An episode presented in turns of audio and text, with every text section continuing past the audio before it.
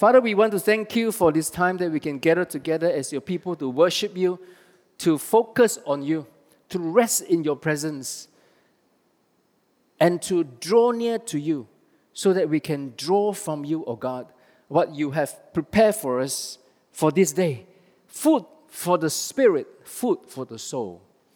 Father, we come to you to, uh, today. We pray, oh God, that you will enable us to feast on your truth, feast on your revelation, because your word is spirit and your word is life unto us.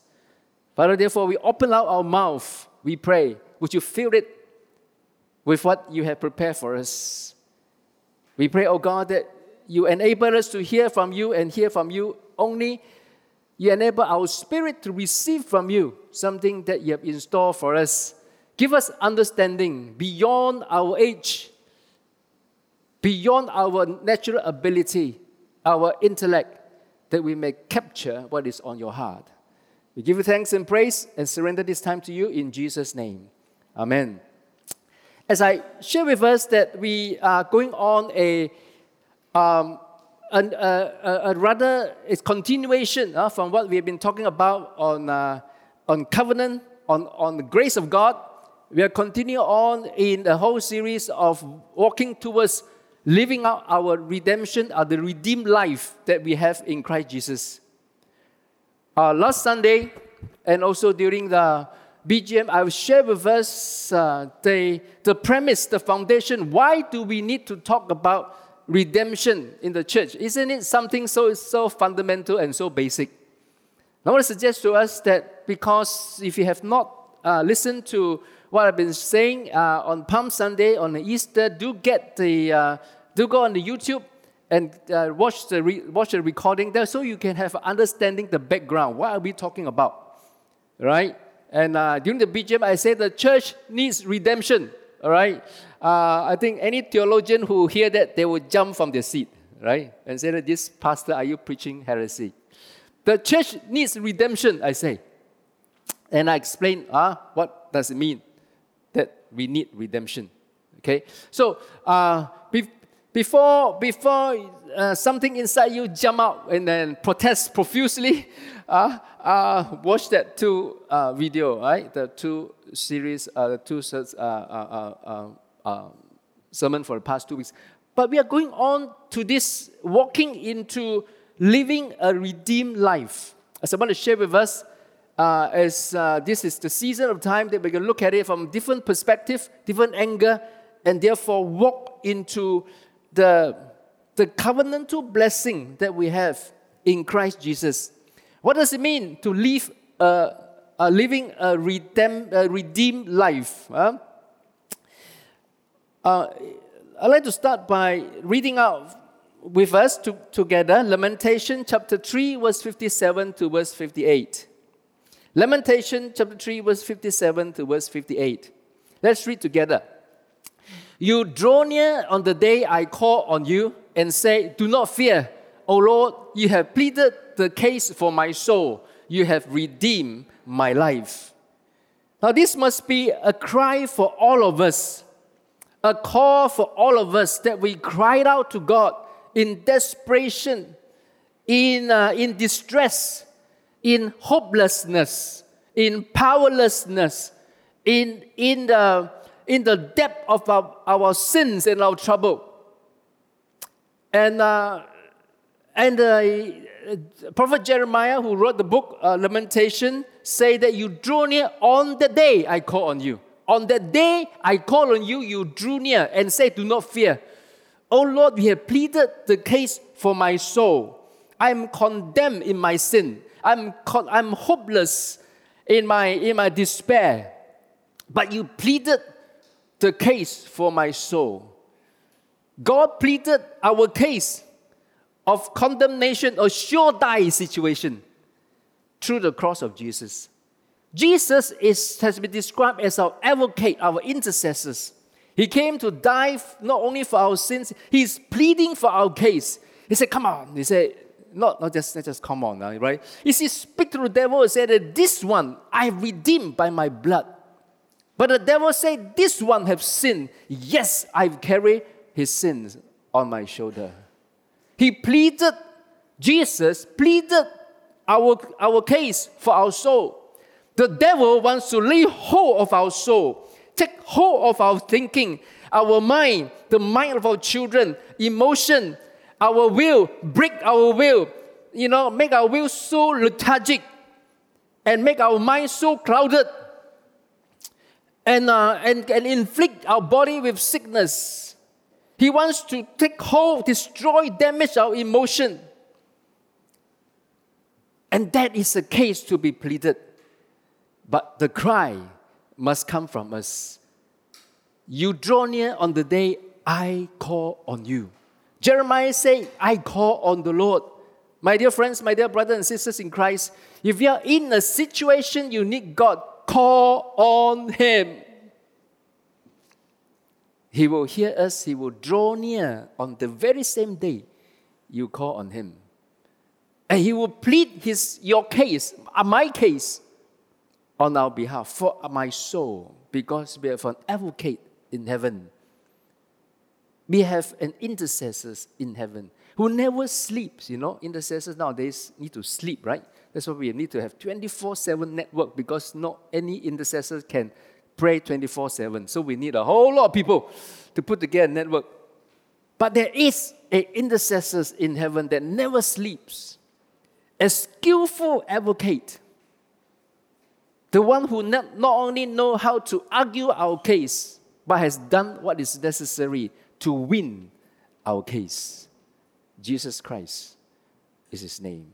And you have redeemed my life. As I share with us, I'm not going into uh, much depth of it, that redeem means something is being locked away, something is being imprisoned, something is being held in ransom. Redeem my life and every part of my life. Lamentation is written by the prophet Jeremiah, and sometimes we call him a weeping prophet, right? A crying baby, right? He cried, he cried, he cried, right? He wrote the book of Jeremiah, he wrote uh, the book of Lamentation. But what is, why is he crying so much? He cried so much, number one, because he saw the depth of sin. Number two, he saw the hopelessness, the depth of destruction of sin. Number three, he saw the heart of God in all in, in all this. All three was something that caused him to cry. My dear brothers and sisters in Christ, let me just encourage you, as I mentioned to you, our power station on Tuesday night. Now, Lamentation, the book of Lamentation, the, the, the prophet Jeremiah, gave us a very good indicator. Help us, I believe it will help us a long way to pray for our situation, for breakthrough, for our nation, for the nations of the world. In all this that is that we are faced with, the pandemic and all the rest of it. But we must come to the Lord. We must call on the Lord. Have you started to call on the Lord? You have started to call on the Lord. Don't stop calling on the Lord. Because when the Lord draw near on the day, he's, he say, I do not fear. That is the beginning of the redemption process, the process of restoration, the process of salvation. It is a process. Just like the day that we accept Jesus, Jesus comes into our life, but our life does not become okay, perfect at an instantaneous moment. Is it not? Is it not true? Is it not true in our experience? Right? You became a Christian, you are happy, everybody happy for you, and you get baptized, get confirmed, whole church rejoices, and your problems are over. Is that, is that right? No. That is God lying? Of course not, because we don't understand God's word, right? To say it bluntly, lah, right? We think we do, actually, we don't because we have not spent time dwelling in the Word of God. Right? So even when we pray, how do we pray? We need to pray. We need to pray day and night. Day and night we pray. Some pray at day, some pray at night. Everybody prays. So prayers of oh no, of day and night can be lifted up to the Lord. But how do we pray is important. Right? Not any, not any prayers, not all prayers are the same. Do you agree with me? Not all prayers are the same. So we need to understand God's heart to pray according to God's heart. We need to understand God's word to get the strategy to pray. Many people are quoting us, you know, the Anglican Church and all the rest of it, to, to, to join in all kind of prayers, network. And I always say, no, all prayers are the same. And therefore, let us spend our time well. In prayers, let us prepare our hearts. So on Power Station, we are going into the word in a deeper dimension, spiritual dimension, and understanding as well. And this Tuesday, we're going to look at a spiritual warfare. And I, and I, and I, and I called my, my sharing this uh, Tuesday as siege warfare. What does it mean? Come and join us because you take, you take about an hour and a half in order to understand it. Siege warfare. We are in war. We are in spiritual warfare. How deep is the sin? How deep is our sin? And how much it affects our, our, our, our situation, our atmosphere, our society, our nation, you know, the, our culture, and all the rest of it. In Lamentation chapter 2, the depth of the sin has caused Jeremiah to, to, to say this. He did not remember his footstool in the day of his anger. The Word of God says God is everywhere, right? Heaven is his throne. Where is his footstool? Earth is the footstool. He did not remember his footstool in the days of his anger. What does it mean? He trampled upon the earth. Do you not see the whole pandemic is the trampling of God's feet on his footstool?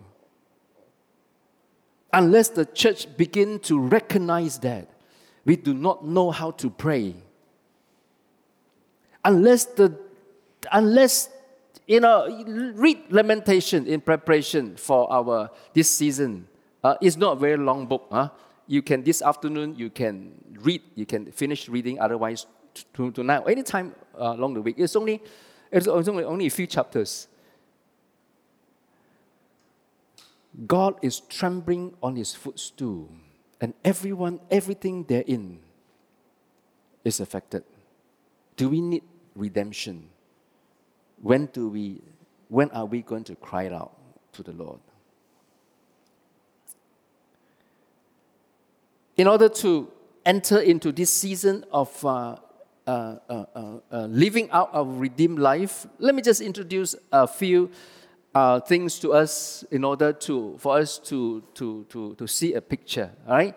So for those of us with young children, uh, you really need to capture this because you need to explain it to your children, right?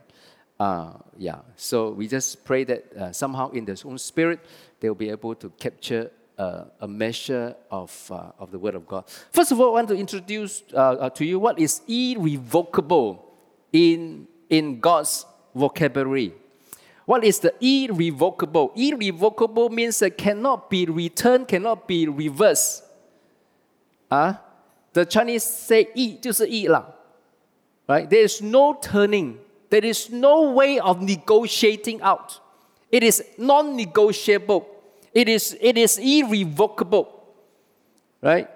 So those of us who are, who are familiar with legal terms, when they say irrevocable means that you be careful. You say this, I'm giving you an irrevocable promise, oh, cannot be revoked. No matter what happens, the irrevocable in God's vocabulary, Romans chapter 11, verse 29. Let's read together. For the gifts and the calling of God are irrevocable. What does it mean? When God gives us some spiritual gifts, it does not depend how good you are. If you're a nice little boy, you're a nice little girl, He will let you use it. Oh, if you're bad, He will put it back. No, He will not do that. Because His gifts are given to us, it is irrevocable. Simply means that if He has given us spiritual gifts, if we misuse it, There will be there will be the day when God is going to call for accountability. What have you been used? What have you been doing? Using my spiritual gifts. I give you a, I, I give you a gift to be able to communicate my truth so powerfully in songs, in music, in voices. What do you use? You use it to make money.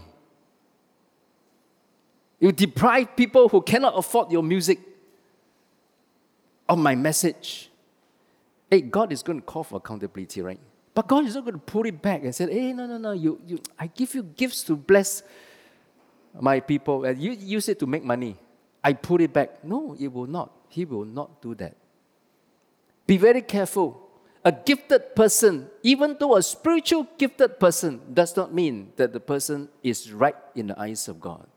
Because his gift is irrevocable.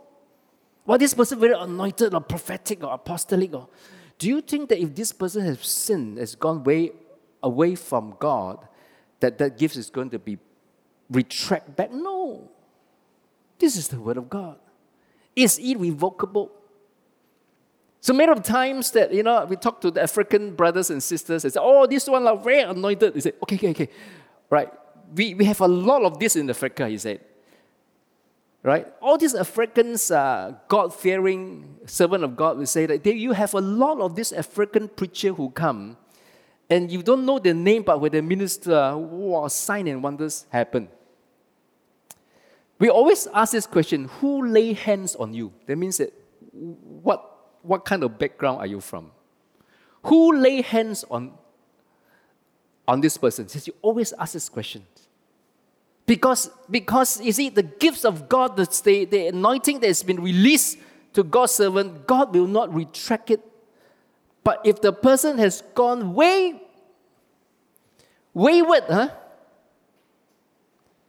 In his, in his moral life and so on, that gifting would it still be operating? It would still be operating. We've seen on the world scene in the, in the, in the circle of uh, Christian servant home, home, we know whose, whose personal life, whose moral bearing is completely destroyed, held in bondage by spiritual, by spiritual power, by generational iniquity. But yet they continue to prosper in the gifting that God has given to them. So we need to be very careful because gifts is not revocable. Secondly, the calling of God is irrevocable. Now, this is, this is serious right? God's gift, calling, and vocation are irrevocable. If God's calling is not is irrevoc- uh, irrevocable, or sometimes we say vocation, we talk about calling, what do you think of?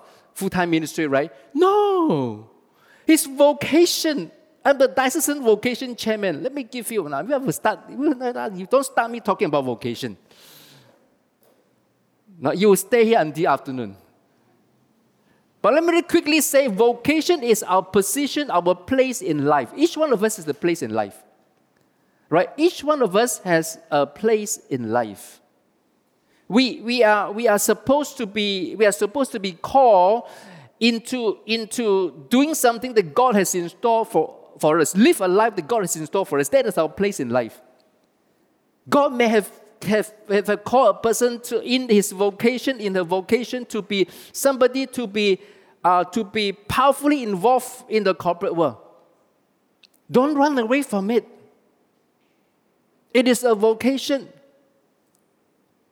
I can tell you that you know the church today needs all kind of giftings you know, when I when I when I when I sense that the Lord is uh, uh, uh, is you know, calling me into the preaching in the ministry of the word, I took it up because I, I didn't exactly feel that I should be uh, doing the whole of other things like what the normal priests of the Anglican Church would be doing. That's why I, I, I step into this non-stipendiary uh, position.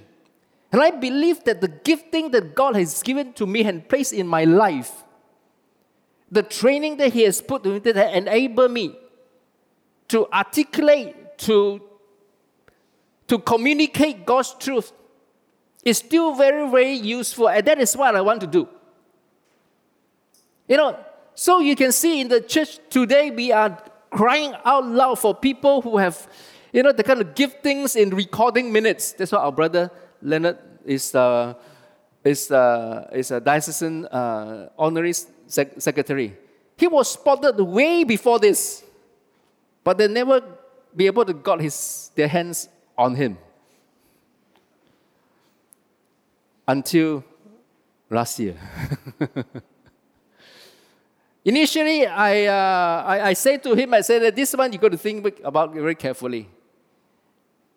Right? Because if it is a vocation, if it's a calling that God has put in his life, he cannot run away. Right? So he has to step into it.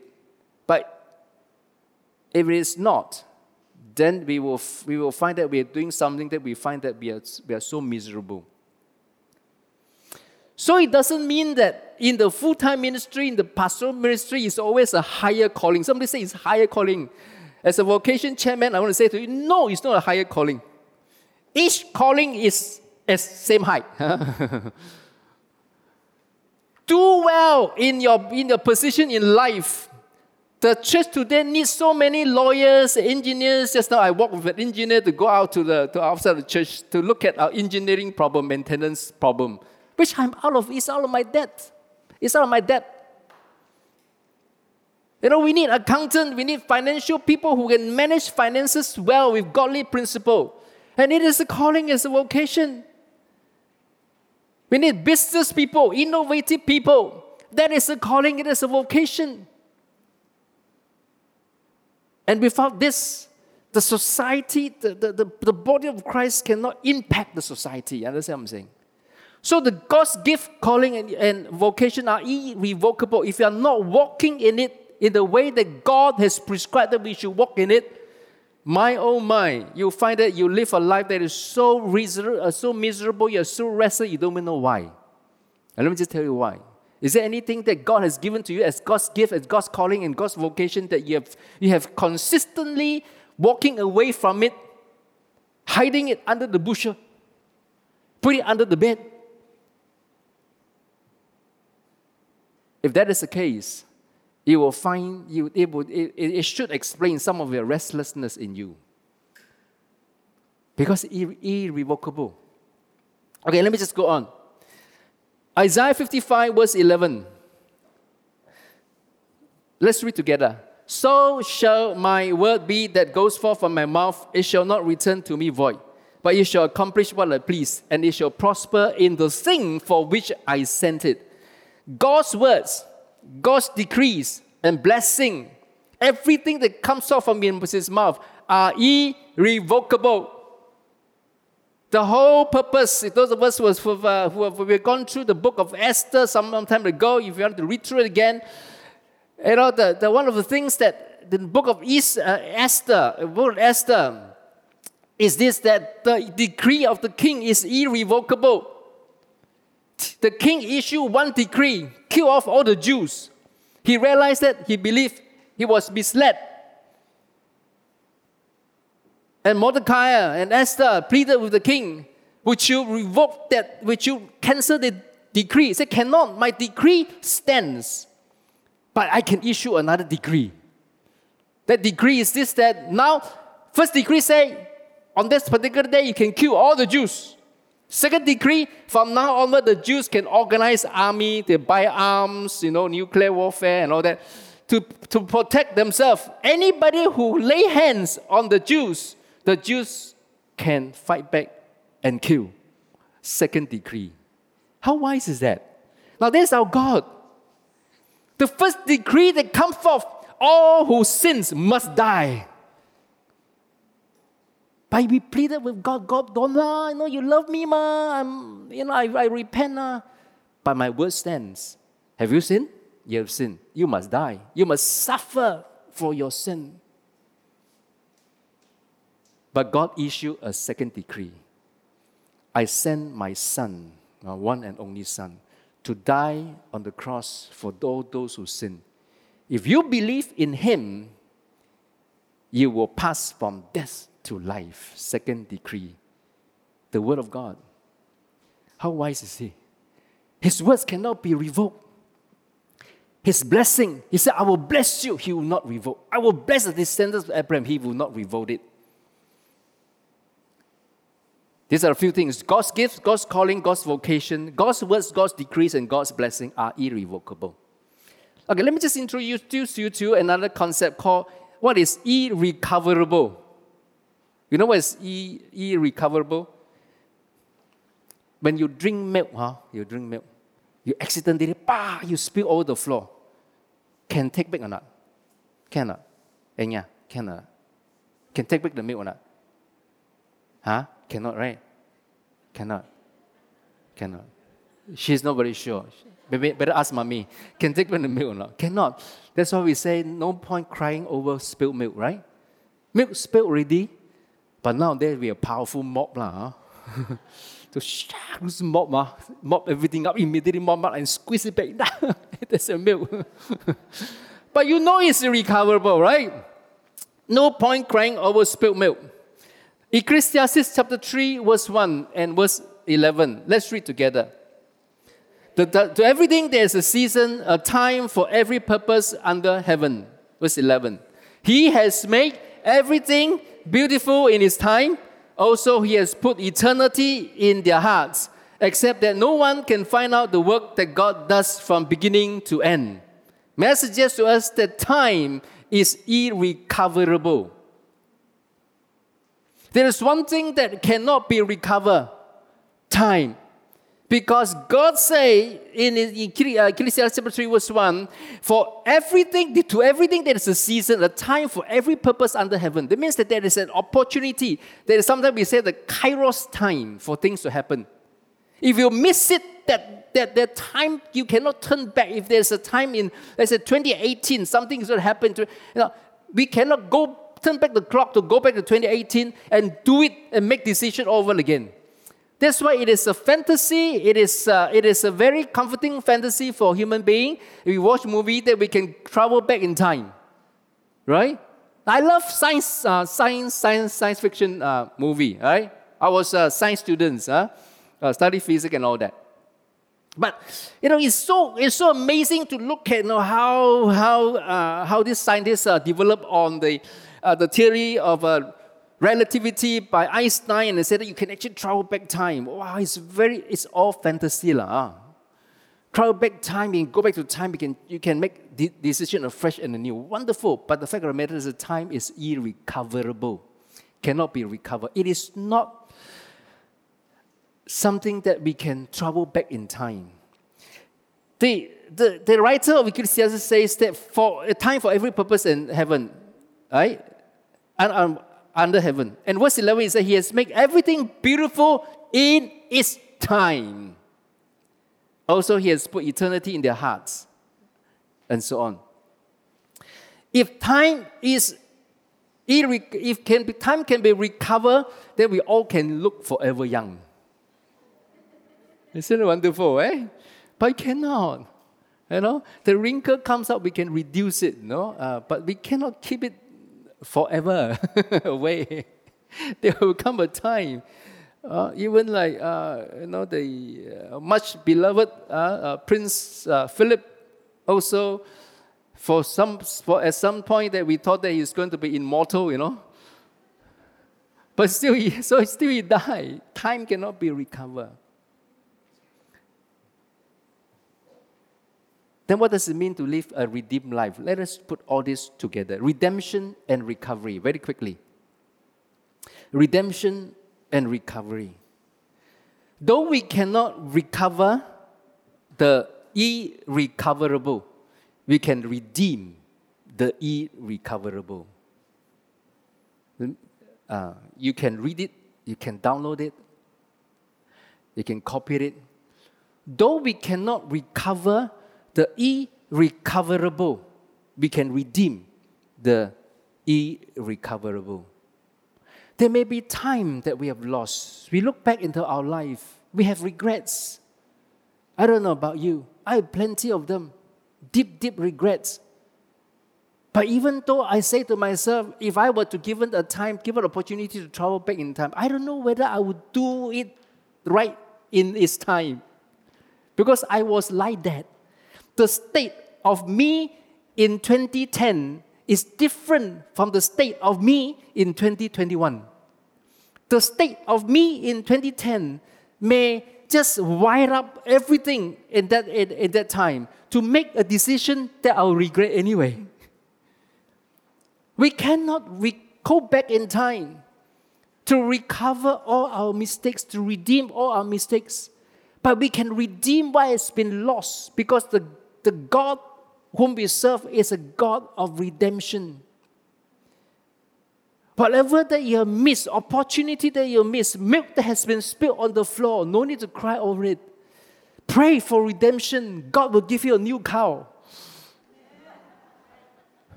So you have milk. That's what I mean.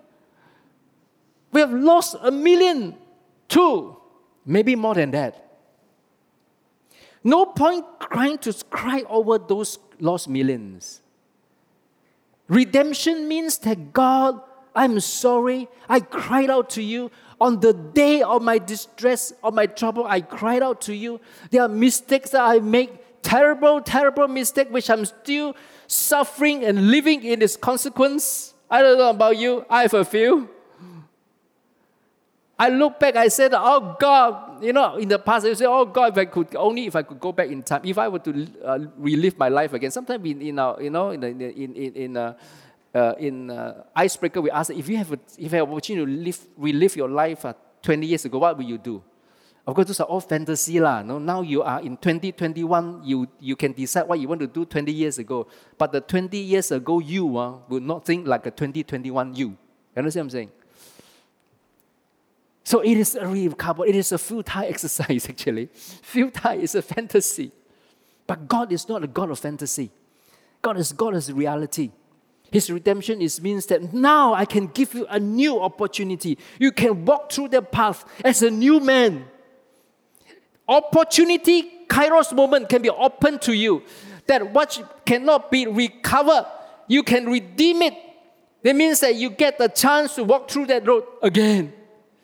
Moses, I share on Tuesday. That's why I asked us to, if we understand, you want to understand more about what I share on Tuesday on, uh, for, for Moses. Moses, when he was 40 years old, there was uh, righteous anger rising up. He, was, he has this sense of justice, you know. He saw his own Hebrew brothers being being uh, bullied being uh, by the uh, by Egyptian. He stood he stood up, he slaughtered the Egyptian. He was such he was well trained. He was smart. Probably he was handsome too. He has power, he has energy. He was the right man when he was 40 years old, young, to lead the Israel out of Egypt. But because of that act, he became a fugitive. He ran into the wilderness. Did not he? Did he not do that? And it seems that he has lost the kairos time of God's calling upon his life. But remember, God's call and vocation is irrevocable. But did he lose something that he could not recover? Yes. He cannot turn back the clock and go back when he was 40 years old again. He did not have the backing of the palace. He did not have the resources of the palace of one of the greatest king in his time, Pharaoh of Egypt. He did not have all these advantages. But when he was 80 years old, he was already long past retirement age. God said, now is the time. Moses said, to ah. I'm 80 years old. Ah. Are you kidding me? Can you ask somebody else to, to do it? Did he do it? Did the 80 year old Moses did what the 40 years old did not were not able to do? He did it. That is redemption, redeeming the irrecoverable. Not many of us are 80 years old. At least I don't see anyone here. We can redeem the irrecoverable. Do not give up. Number two, we can certainly recover the irrecoverable if we live out. So the irrevocable, sorry, yeah. If we can certainly recover the glasses, uh, this one is also irrecoverable, right? the high side. but the redemption is the glasses, right? We can certainly recover the irrevocable as we live out the redemption in Christ Jesus. What is the irrevocable? God's gifting, God's calling, God's vocation. What else?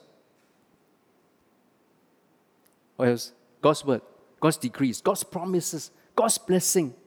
Not only upon our lives, upon our generation, our children, generational blessing. We've been, we've been praying about generation blessings in the past two weeks, uh, three weeks over our, our uh, power station.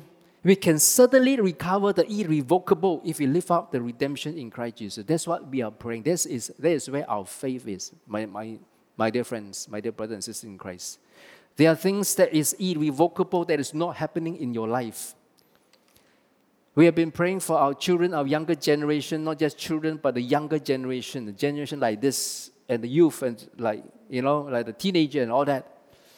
Do you look at our generation? You know that you look at this younger generation. Do you, do you realize that something is missing from their life? If you do, determine there is not, not many of this, in fact, none of this is irrecoverable. They are the irrevocable things of God. Do not let the irrevocable things of God, the blessing, irrevocable blessing of God in our next generation life, in our own lives, lost, and we do nothing about it. Call on the Lord. On that day, He will hear, He will activate His salvation plan. No point crying over spilled milk. And it is absolutely foolishness if we know we can recover something and we do nothing about it. Isn't it? Living a redeemed life. It is not going back to time to amend our mistakes. If the desire to go back time to amend our mistakes is driven by guilt, it is not living by plagued by guilt. We look at children, we look at our own lives, look at our businesses, we look at our health and all the, all the rest of it. I should have done this. I should have done this. If our life is continuously plagued by guilt, huh, we cannot move forward. Living a redeemed, redeemed life is not to ignore our, our past mistakes, our failing, our sins, is not to forget them. God may forgive, for, forget our sins. He must remember them so that we know how deep God's grace is, how privileged we are, how much we are loved. Sometimes we forget our sins, and when God loved us, we forgot that love is undeserved. In place of that love should be punishment, should be curses. That love is not an entitlement. The grace of God is not an entitlement in our life. Only when we remember the depth of our sin. Paul say, when I read the words of Paul, I said, Paul, you are, you are just a drama king. He said, I'm, the, I'm worse than the scum of the earth. I feel like the scum of the earth, rather. I'm the lowest of all sinners. I'm the, I'm the number one of all sinners. I said, Paul, Come on, you're exaggerating. You know, when Paul wrote that, he just looked at his own sin and he looked at his own sin honestly and he realized the depth of his sin. And that's how he saw himself. And that's why Paul can write such a powerful discourse about grace. Beautiful discourse about grace. In the book of Ephesians, in the book of Romans, beautiful beautiful about grace. My dear friends, my dear brothers and sisters in Christ, when we remember our sins, our mistakes, it is not to be driven by guilt. It is to remember how good God is and to live in that daily reality and daily presence of God's love, God's grace, God's mercy. Every day I live, I live in the grace of God because today I don't deserve to live let alone entitled to love. Secondly, it is not to stop others from making the same mistake as we did, driven by fear. I tell you, our son, don't make the same mistake as I, as I did. Uh. Your father, when he, was, uh, he, when he was your age, uh, make the same mistake that you are doing. If you, if you, if you walk in this path, I break your leg or your Is it? Have you heard something like that? from your dad. heard something like that from my, from my grandfather. If you run this way, I will break your leg. It is a road to destruction driven by fear. When we are driven by fear, what do we do? We intimidate. We intimidate. No. It is not to stop others from making the same mistake as we did. We, we, we, we, we teach, we persuade. Most important, we call on the name of the Lord to invoke the help of God for our next generation and leave the decision, sometimes very anxiously, sometimes very challenging. Son, daughter, the choice now is yours. I hope you choose wisely. But before that, we will need to surround this generation of opportunity, of teaching, of impartation, of prayers, most and all, most foremost of all. So that they will be inundated in our prayers day and night. What do we pray for day and night? Pray for situation that man cannot change, you and I cannot change. Lives, heart of man, including our own hearts. Cannot change our own hearts, can we? We want to do well, but we can't. Paul described it very well. So it is not to stop others from making the same mistake. We will discipline, we will lay boundary. We cannot force it upon the next generation. But we must guide, persuade, guide, persuade, and lead. And all that, never driven by fear.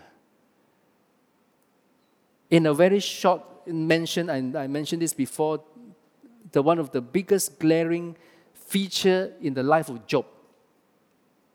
The Job chapter 1, he was, he, his righteousness, his concern for his children was driven by fear. And that was something that was imperfect in his faith. What is it? Living a redeemed life, in conclusion. But it is taking up our responsibility and authority in Christ to redeem the irrecoverable and to recover the irrevocable. There is a responsibility on our part we must take up.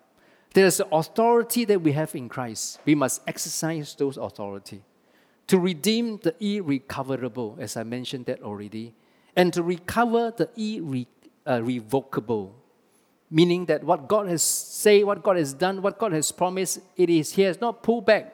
You're not having it. Where is it? It is for us to recover.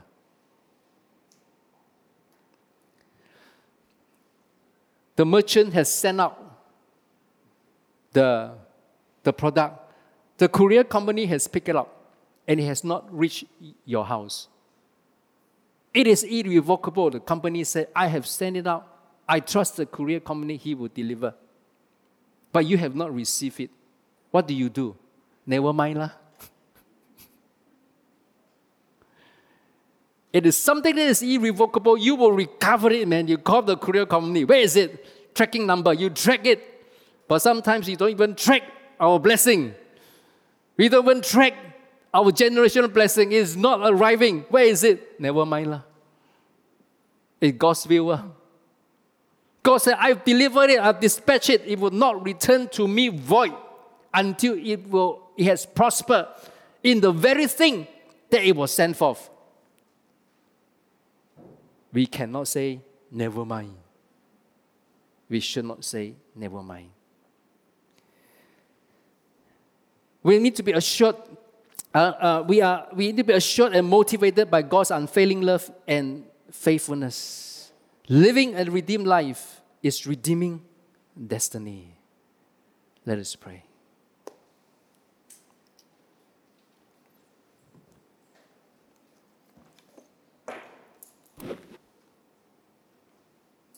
Father, we come to you. We thank you for the word that you have given to us. Thank you, Lord, for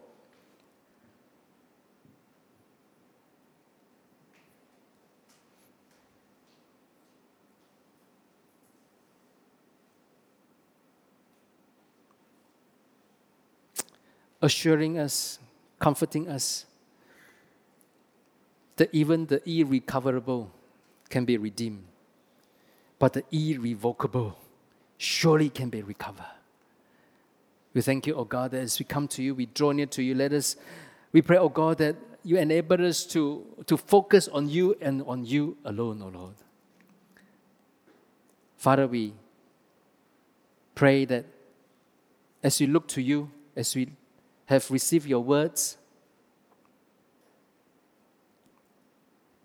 Lord, we want to respond to your words. By saying that you're the center of, of all, all we do, you're center of all our lives. And every word that you say, Lord, we take it seriously. Lord, we know that when we make you the center of our life, you will return us to the center of your heart, to the center of your will. Lord, today we just want to do that. We want to make your words and your presence to be, the, to be at the center of our, of, of, of our life. We want to make the worship of you at the center of our life, the honoring of you, so that we may be returned to the center of your heart, to the center of your will.